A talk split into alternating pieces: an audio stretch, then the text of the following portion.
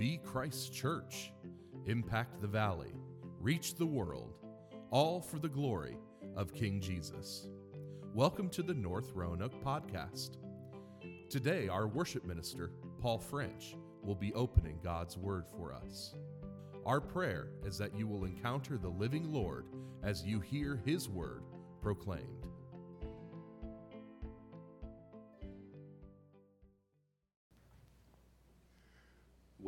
Good morning.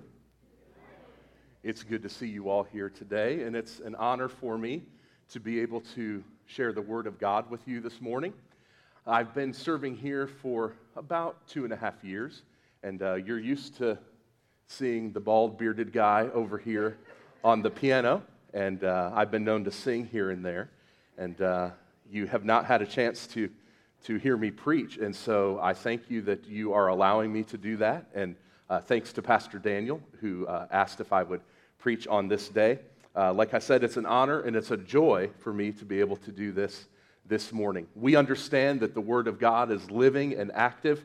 We understand that when we open the Bible, we do not have to search through it to find the inspired parts. We don't have to search through it to find where in the Bible is the Word of God, as if there were parts of it that were not. We understand that when we open up the Bible, the entirety of the Bible is the Word of God. Amen?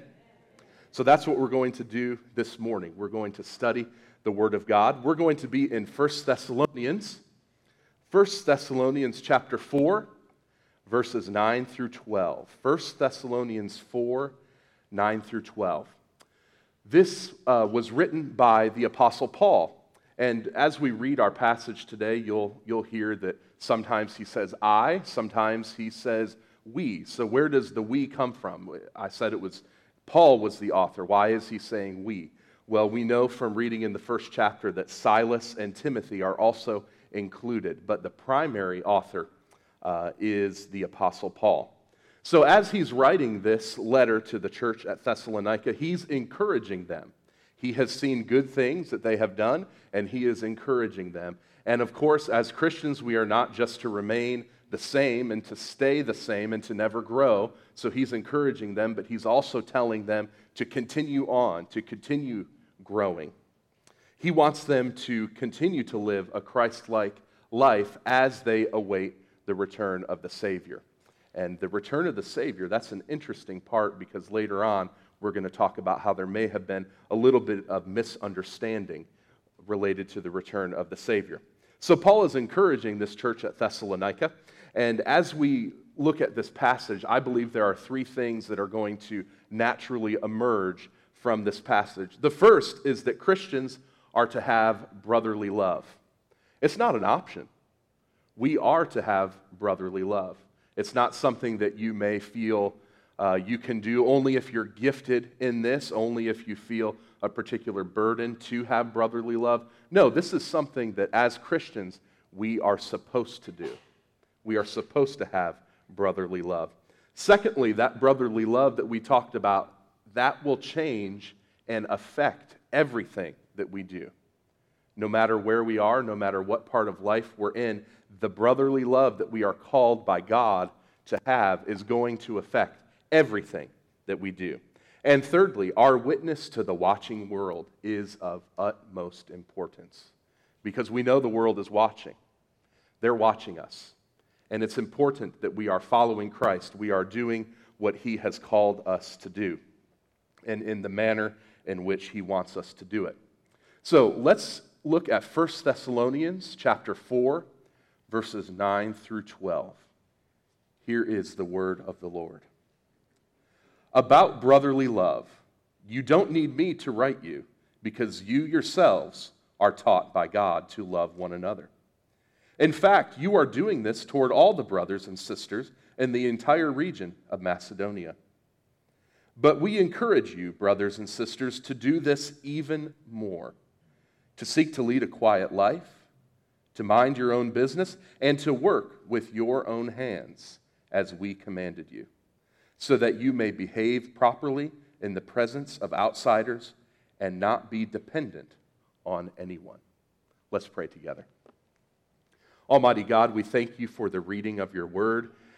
We pray that as we study it, you would bless me as I seek to be faithful in expounding your truth. God, we pray that uh, you would work in each one of us. May we have ears that are open to hearing. May our minds be open. And God, we know that when we encounter the living Lord Jesus Christ, we have to leave changed. So, God, we ask you, may we encounter you this morning as we read your word, and may we leave changed, and may the world see a change in us. It's in Christ's holy name we pray. Amen. So, Paul's point is very clear Christians are to have brotherly love. That's very clear in the very first verse of our passage this morning. Interestingly enough, as soon as he talks, as soon as he mentions brotherly love, he says there's no need for him to write to them. So he mentions brotherly love and he says, There's no need for me to write to you about this. Well, why is that? Why is there no need for him to write to them about brotherly love? Well, immediately following, he says, For you are taught by God. You are taught by God. Now, there could be a couple reasons or a couple uh, explanations for being taught by God. It could be that uh, many of these Christians at the church at Thessalonica were converts from Judaism. So they would have been in the synagogue.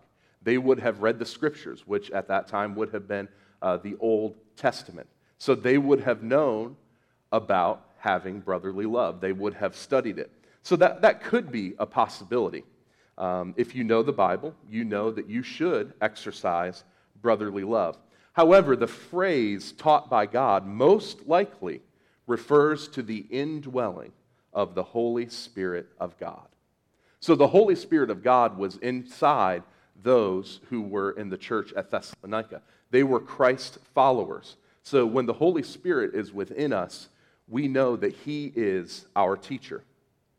So when Paul says, You are taught by God, he's talking about the Holy Spirit of God who is living inside of them. The Holy Spirit is their teacher. And as such, Paul did not feel a need to give additional instruction on having brotherly love.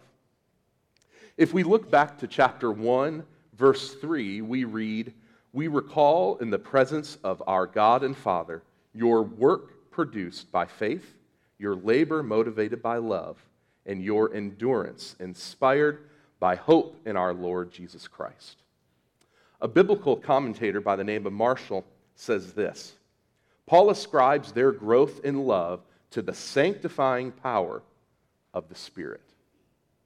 The Greek word that is translated as taught by God is a rare term, and it does not refer to any specific teaching that the Thessalonians would have previously received.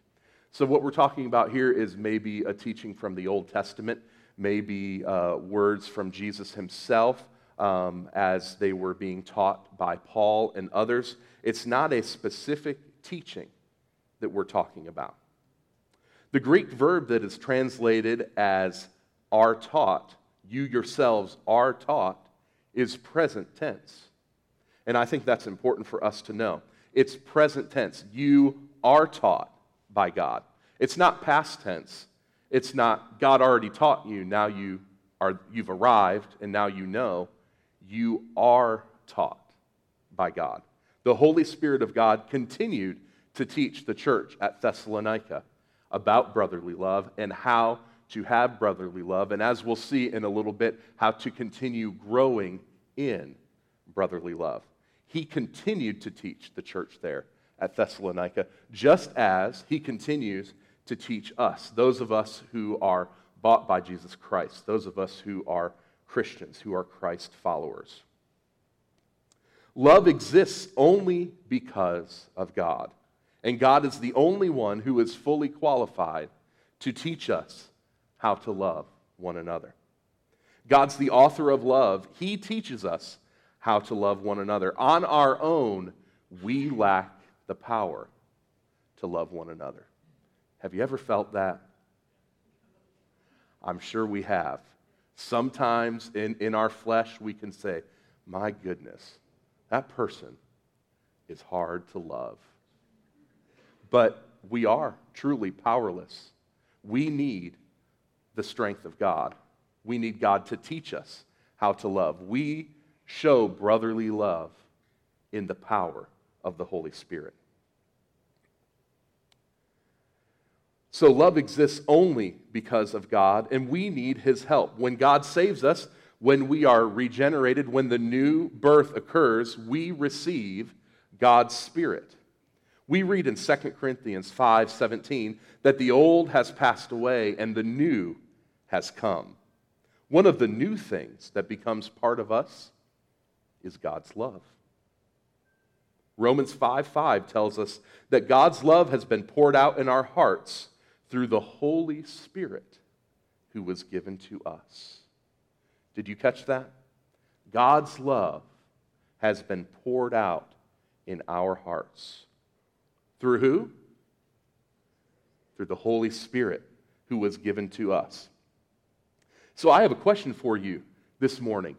Do you struggle with having the ability to love others? If you're honest with yourself, you probably will say, at least at some point in some circumstance, at some point in history, you have struggled to love someone, to show brotherly love. So let's ask another question Do you continually struggle showing brotherly love?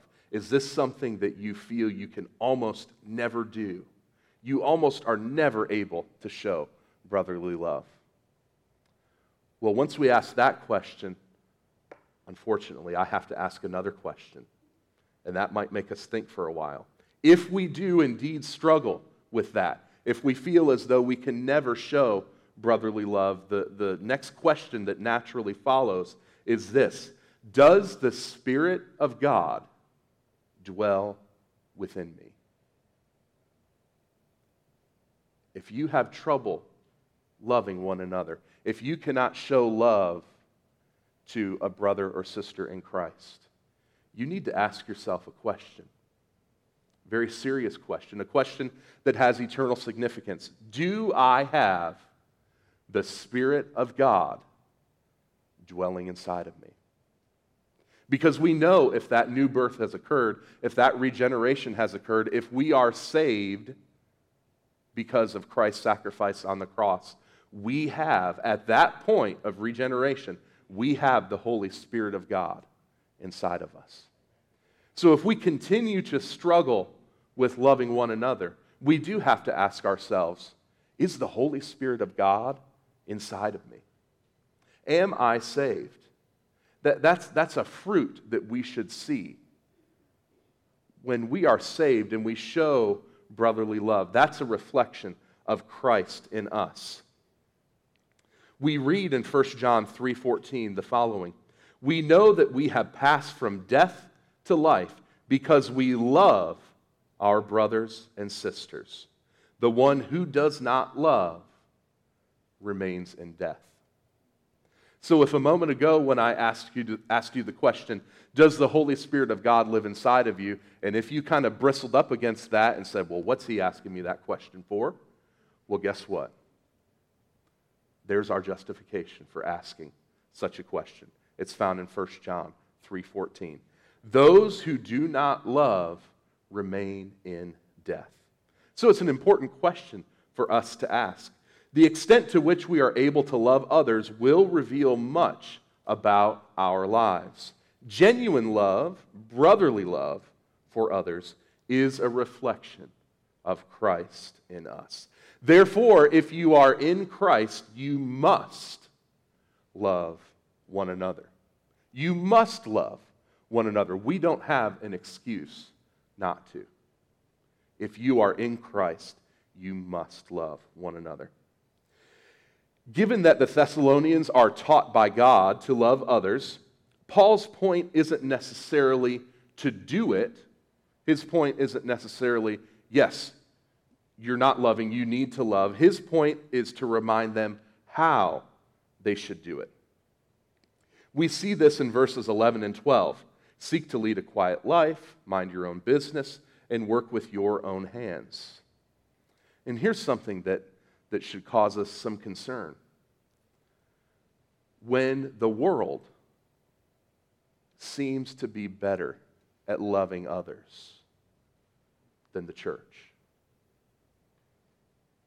When the world seems to be better at loving others than the church. That should cause us to take a look inside. We have the greatest reason to love. We have been given the greatest gift. We have the greatest story to share. We have the gospel of Jesus Christ. We have God living inside of us. So, therefore, it ought not to be that the world seems to show love better than we. We should be the examples. We should be setting the standard for showing love. Why? Because we've been given the greatest gift. We have the greatest story to share. We understand how to be saved. We understand what it was like to be dead in our trespasses and sins, and we know what it is to have a Savior. We've been given the greatest gift. We have been shown love. We ought to be able to show brotherly love. So, what that means is brotherly love will affect all that we do. Did I say brotherly love will affect some of what we do? We can kind of sprinkle it in here and there when we feel like it. When someone is being particularly nice, and so we feel, oh, I can love that person.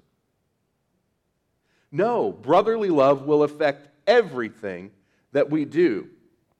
We're not to be segmented. Brotherly love should affect all that we do. So, since I've already asked you a couple questions, I'm going to keep asking some questions. If brotherly love affects all that we do, why do we have church splits?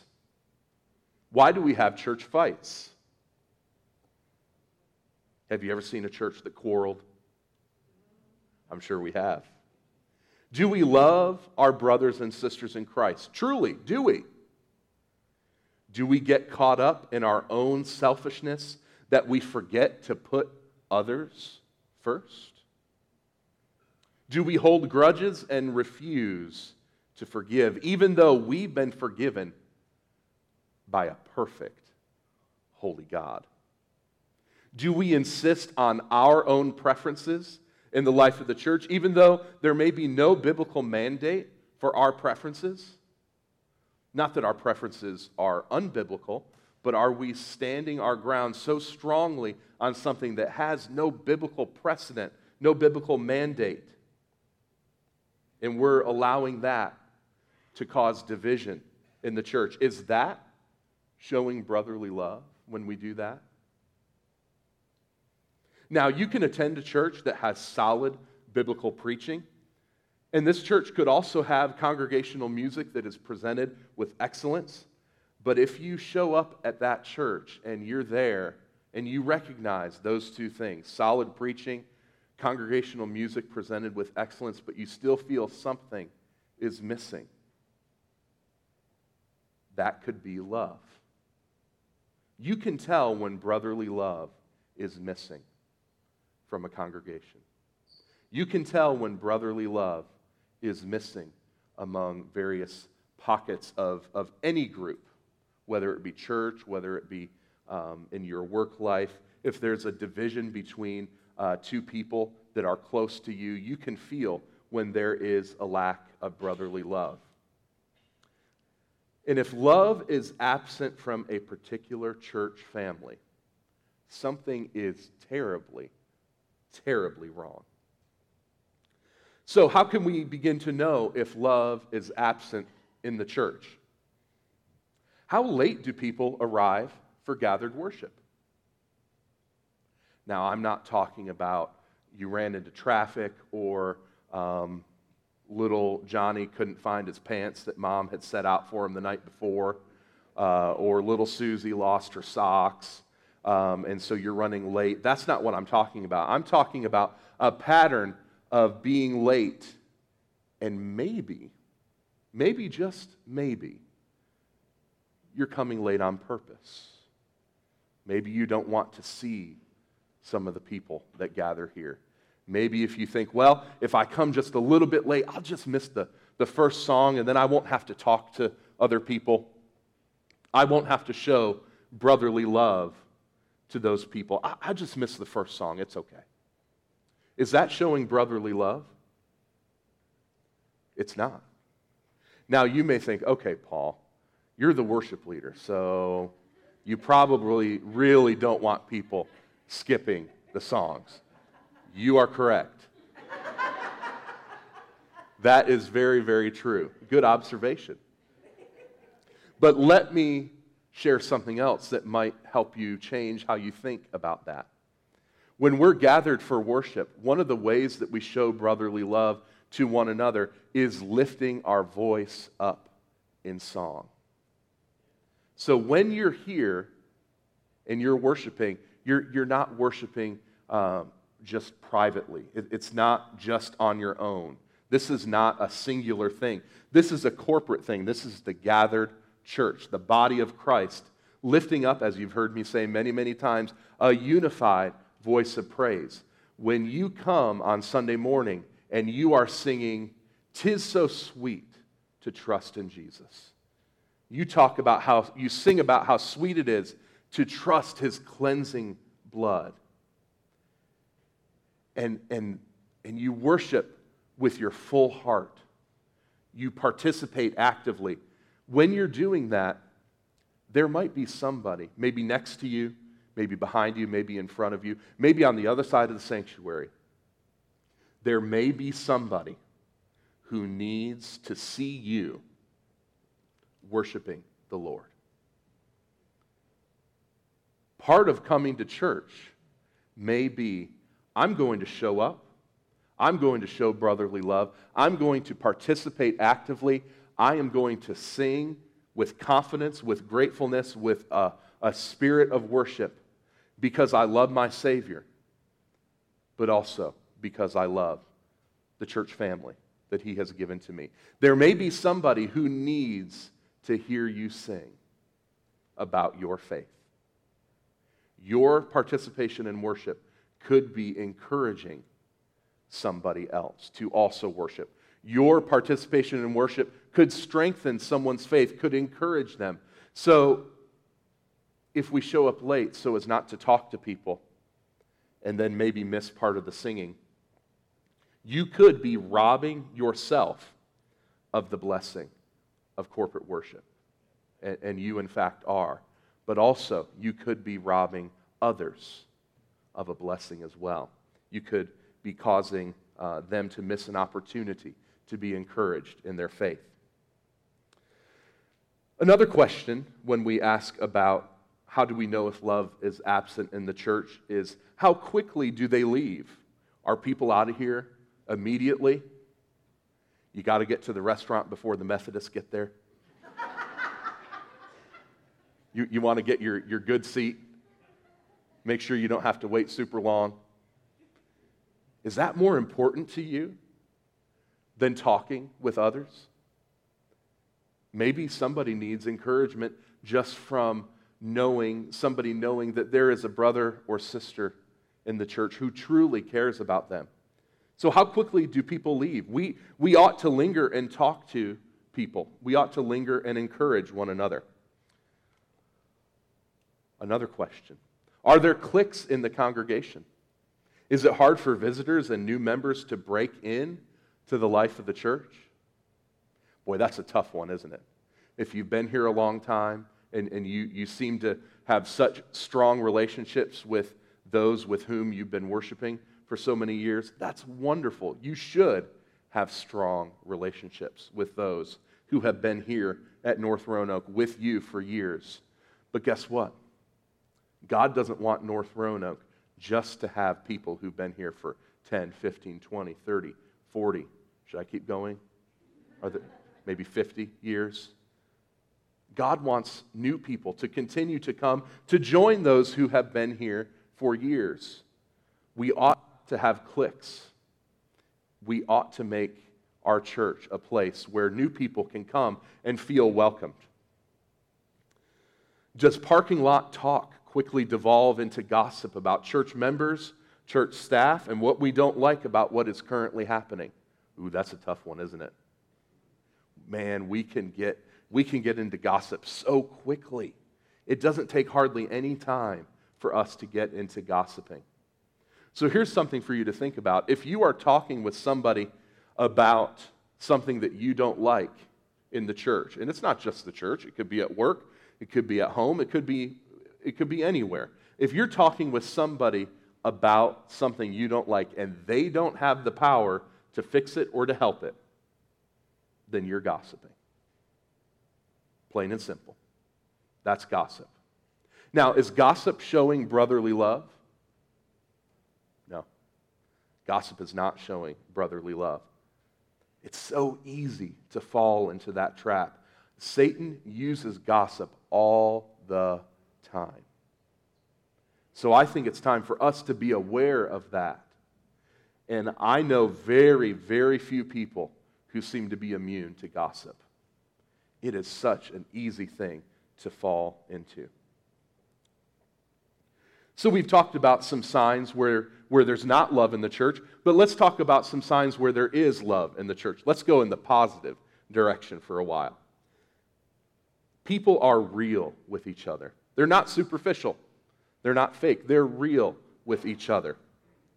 The congregational singing is joyful and robust. I tell you what, I think we probably need to get some sort of schedule or rotation where all of you can sit over there and play the piano and, and sing uh, during worship because the sound that comes back at me from you guys is amazing. I love it. There are times where I have been sitting there and uh, I've been thinking, well, I'm the worship leader, but I kind of feel like they're leading me because of your singing. The joyful singing that comes out of you, that, that helps your worship leaders. Jesse has felt the same thing. We've talked about this at length. I know uh, the praise team has felt that as well. The singing that you guys do is joyful, it's robust. You guys are participating. I think when I look out at you and I see your faces and I hear the singing, I think to myself, these people actually believe what they're singing. And that's a sign of love in the church, of brotherly love. And is the fellowship sweet? Do we have sweet fellowship among the brothers and sisters here at North Roanoke? That's important. We can't fake brotherly love. We can't make up for it with words. We can't build up our knowledge to compensate for the lack of it. We need to be sure that our genuinely kind actions are undergirded with brotherly love. So, doing church or being the church? We can have all the programs and services and ministries and activities of the church. We can assemble and employ all the ingredients to do church, but without love, we're merely doing church. We're not the church. Lost community who desperately need Jesus, will not stick around North Roanoke if we don't love each other. People from the outside won't come here if people on the inside don't love each other. This brotherly love should, should shine forth in such a way that it is unmistakable. Once we have the indwelling of the Holy Spirit, we gain a capacity to love like we have never loved before. This love, the love that we know the church at Thessalonica had, was a reflection of their new nature. If you are saved, you too have the Holy Spirit, and you have the same capacity to love. We know that Paul was right when he said the Thessalonians had already been showing brotherly love, because in verse 10 we see that they had, de- they had been displaying this sort of love toward all the brothers and sisters in the entire region of Macedonia. Their love went far beyond their own city limits. Macedonia reached as far east as Philippi and as far west as the Adriatic Sea, with Berea in between. We're talking about a very large portion toward the beginning of this letter, we see that there is a labor motivated by love. So there must have been many believers in the province who were recipients of the Thessalonians' love. There were newly established churches in Philippi and Berea who experienced the non geographically bound love of the Thessalonians. So we see God blessing the faithfulness of his people as more churches are born. Individual churches were never intended to operate alone, as if an island unto itself. We are to work together. Today, many churches are struggling to survive. We see a decline in membership. We hear about internal conflicts that are often unnecessary and unchristlike. And the world is changing faster than we can keep up with.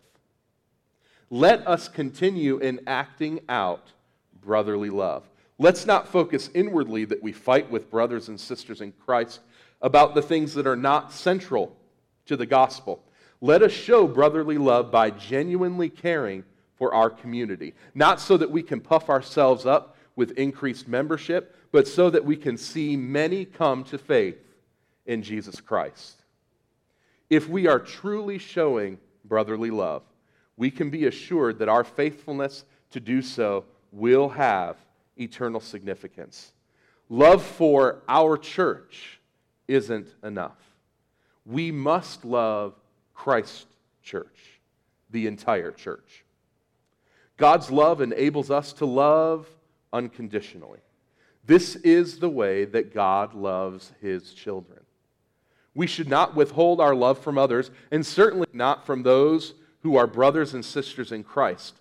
To do so would rob ourselves as well of those to whom our love is due. Paul makes a simple point in the first two verses that we are considering this morning. He says, Love one another. Um, the, the point that he's getting at is love one another. You know this, you're already doing this. Now keep doing it and do it even more. Sometimes we may ask, Is that enough? Haven't I loved enough? But who is our model for love? Jesus Christ. There is no way we can reach that level of love. So, yes, there's always room for us to continue to love. Our love must have no boundary or restraint. For the, for the, the Thessalonians, they didn't choose to love only the certain Macedonians who were easy to love, they loved them all. As Christ followers, we can't show love only for those we think are deserving of it. Should we just love our brother and sister in Christ when things are going well, when they agree with us, when we feel like it? We can't say someone is worthy of love at this moment and then the next moment say, well, you've done something and now you are no longer worthy of that love. So Paul transitions and he talks about um, something that may not seem like it's related to brotherly love, but he's talking about individual responsibility within Christian living. It's not unrelated to love because the unwillingness of believers to take care of their own responsibilities within the community will certainly disrupt the peace. He says to seek to lead a quiet life, to mind your own business, and to work with your own hands as we commanded you. So we can't put on a church hat and act in a godly way when we're here at North Roanoke, and then act however we please when we are somewhere else. We ought to live our lives by the power of the Holy Spirit. When we are at work, Jesus is not merely a part of our workday, He sets the agenda. The same as when you're at school or with whatever you have going on in your life, He sets the agenda, He sets the calendar. So we don't have a church hat and we don't have an other times hat.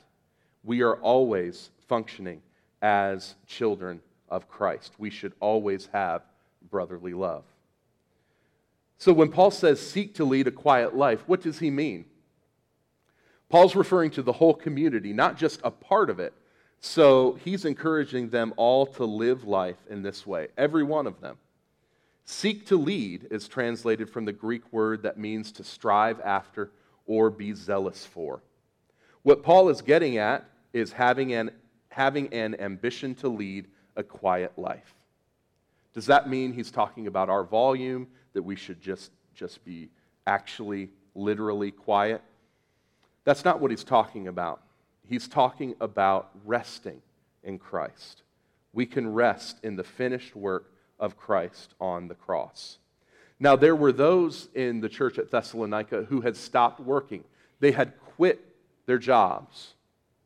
And uh, commentators and theologians uh, have a couple different ideas of why this may have been. It's possible that they quit their jobs because they thought the return of Christ would happen at any moment, which of course it certainly could, but they were convinced, like at the very latest, it would be at the end of their lifetime. So they, they were thinking, well, I mean, it could be the next week. So, I mean, I'm not going to work. Are you going to work? Nope, I'm not doing that. That's what they thought. So some of them quit their jobs. And so as time went on, of course, you know, jobs are handy because people like to eat. Um, people need to, to buy uh, supplies and things of that nature. So you have to have an income. So they were relying on others in the community to provide for them. And this is also important for us to know the idleness that came from not working caused there to be meddlesome people. People were quarreling, people were getting in each other's business because they did not have a job, they did not have uh, a task, they were not working with their hands, as Paul has told us to do. The Christian faith is a practical faith.